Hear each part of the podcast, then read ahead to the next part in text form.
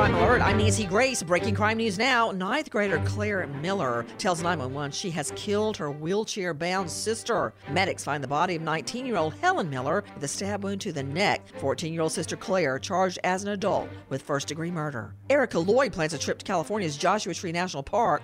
Days later, authorities find the 37 year old's badly damaged vehicle in a ditch. Eight months passed. Lloyd's skeletal remains just found in the desert eight miles from her car. No word yet on foul play. With this crime alert, I'm Nancy Grace. Could COVID cost you your home? Cybercrime is up 75%, but the type you need to worry most about is home title theft. The title documents to our homes are online.